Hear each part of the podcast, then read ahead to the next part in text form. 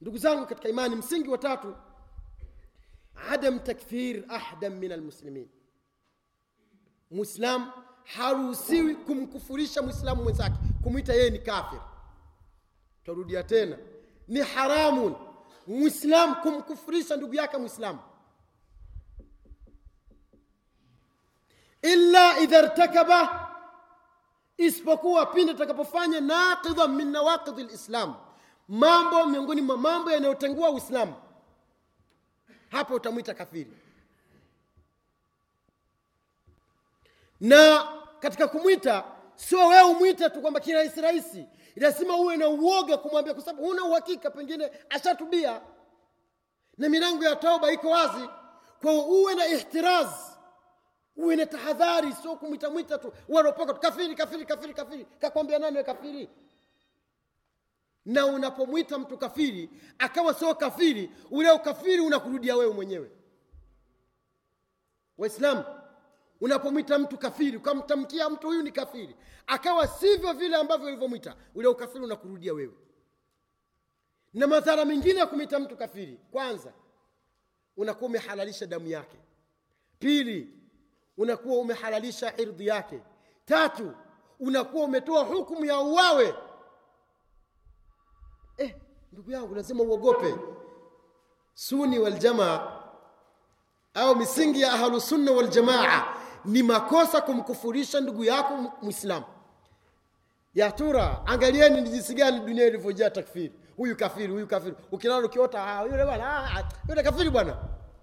Ah, jikafiri kubwa lile. Shekh umejuaje shekh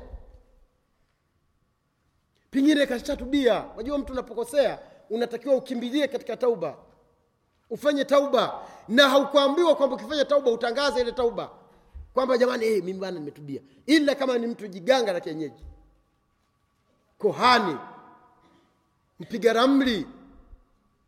Kazi yake ni kuzikazika kuku nyekundu kuku nyeusi. Na huu ni mtihani. Na mtume salllahu alehi wa sallam anasema man ata arrafan wallahi semina yetu shekhe ilikuwa fupi lakini ilitakiwa watu waelimishwe ni jinsi gani hawa waganga uchafu waliokuwa nao.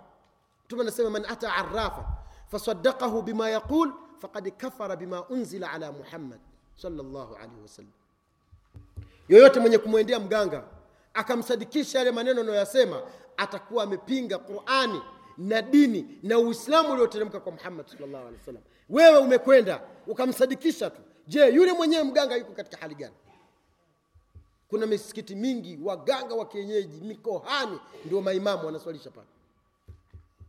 Na usiwe na ajabu kwamba vile anavyoswalisha sio tahir hana udhu.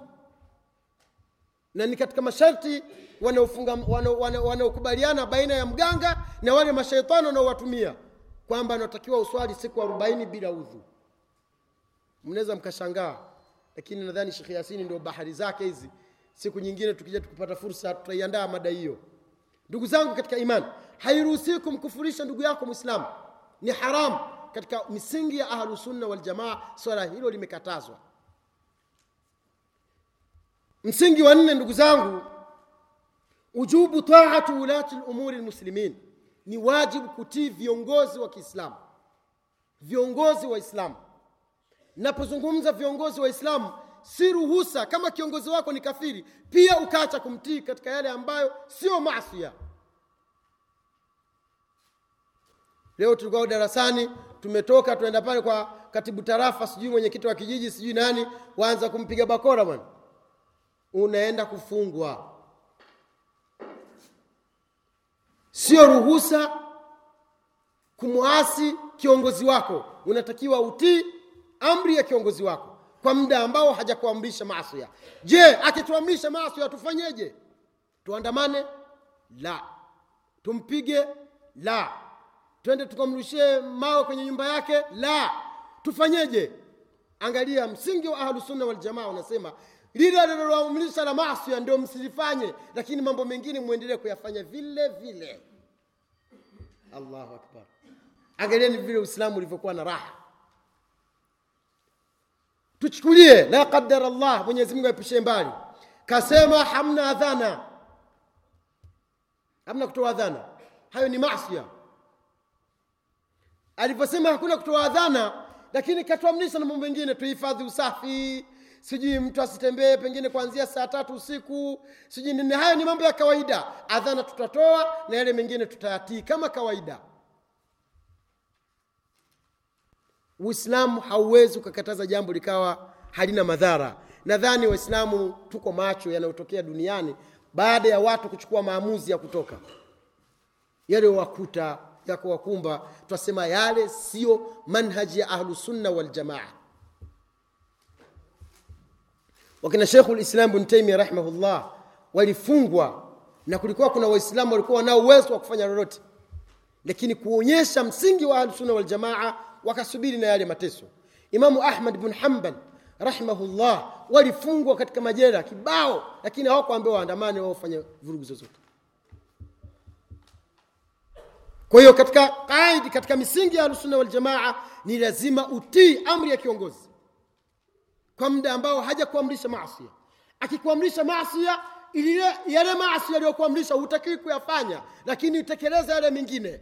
Akikuuliza kwa nini mwambie mungu hili anasema hivi lakini wewe umempinga na mimi siwezi kukutii wewe nikamwasi nika, nika allah subhanahu wa taala. Qaida ya watu wa tauhid wanasema la taata lilmakhluq fi masiyati lkhaliq huwezi kumtii kiumbe katika kumwasi allah subhanahu wa taala. Tukienda haraka haraka ndugu zangu zimbaki ngapi sha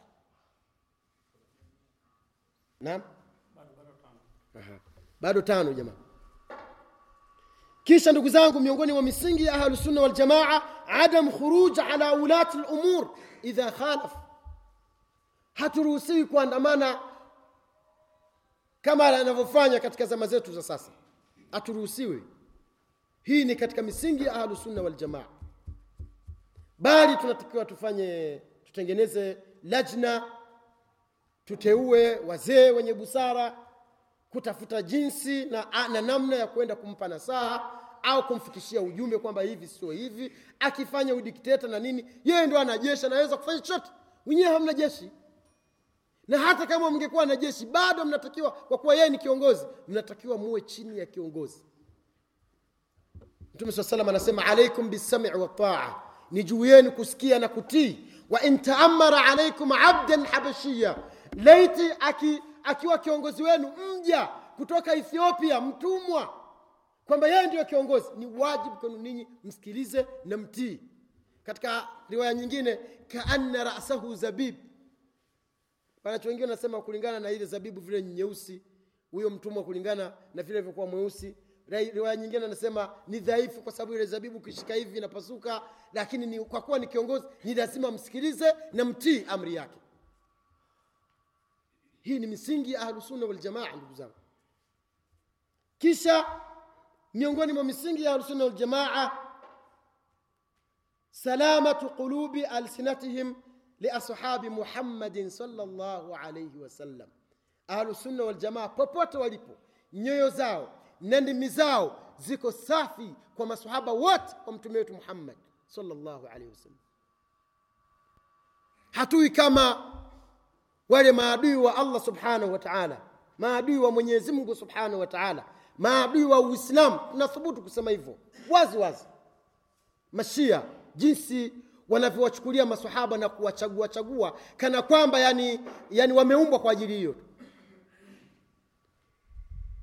Waislamu mashia hawataki kumwona abubakar sidiqi radiallahu taala anhu. Na baada ya swala zao wanapomaliza kuswali salamu alaikum warahmatullah katika adhkari zao wanasema allahuma lan abubakar lanatullahi ala abubakar lanatullahi ala umar yani khubth ala ghayati lkhubth mashia wanapomaliza kuswali adhkari zao ni kumlani abubakar sidiq radiallahu taala anhu عمر بن الخطاب رضي الله تعالى عنه عثمان بن عفان رضي الله تعالى عنه kulani tu mashia wana masahaba wanawataka na wengine hawawataki. Mashia wana uchafu ndugu zangu.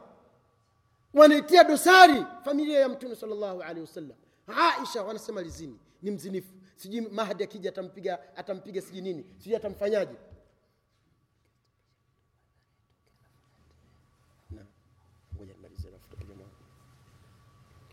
Kwa hiyo hawa sio ahlusunna waljamaa na haturuhusiwi kufanya umoja nao kwa sababu hawako katika misingi ya ahlusunna waljamaa na hawako kidini. Mtume sala llahu wa sallam anasema laiti mtu angetoa mlima wa uhudi umejaa dhahabu tupu akautoa ule usinge usingelingana thamani na sahaba mmoja wa mtume sala llahu alehi wa sallam masahaba hawaguswi hawashikwi. Masahaba wa mtume sala llahu alaihi wasallam. Mashia ndugu zangu ukiangalia katika itikadi zao wanaamini kwamba qurani tuliokuwa nayo ni naqis. Ilipungua. Walipunguza. Na wao wana qurani yao. Imamu wao mahdi akitoka atakuja, atakuja nayo aifundishe mashia ndugu zangu katika imani miongoni mwa uchafu waliokuwa nao miongoni mwa uchafu waliokuwa nao ndugu zangu katika imani.